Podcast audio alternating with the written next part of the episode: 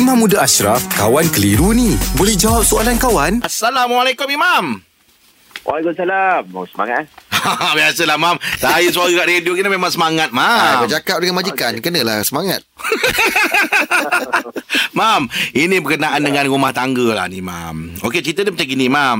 Ini pasal ngungkit-mengungkit dalam rumah tangga ni. Memula uh, isteri dah dah bersetuju untuk gunakan duit dia belanja dapur apa semua kan Mam. Beli baju anak-anak apa semua.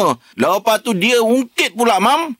Dia dah dia lah yang keluar duit ni apa semua uh, beli baju anak beli apa semua dia dah mengungkit mengungkit ni jadi orang ditanya apa hukum isteri yang mengungkit ni mam pasal persetujuan dah dibuatnya Baik, senang cerita macam ni. Memanglah kalau dalam family tu nak jaga urusan anak tu tanggungjawab ayah lah ataupun suami lah. Mm-mm. Kita punya tanggungjawab.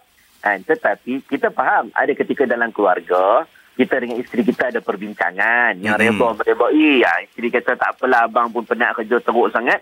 Apa kata kita berbincang, kita tengok macam mana. Mm-mm. Ah, anak punya sekolah ni barang sekolah, saya tolong belikan.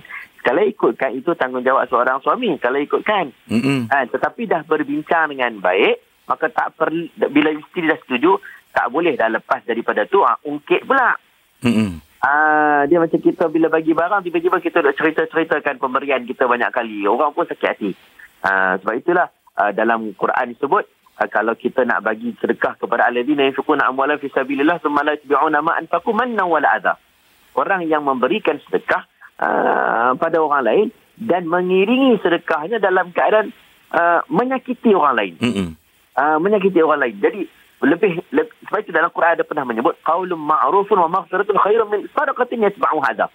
Perkataan yang baik, kata-kata yang baik lebih baik daripada orang yang memberi sedekah dan dia iringi sedekah dia dengan kata-kata buruk. Ah, Contohlah, Allah macam ada orang datang, orang datang, Mm-mm. orang datang nak minta duit lah kat kita. Mm-mm. Dan kita pun, orang tu bukanlah orang penipu, memang orang yang okey. Kan?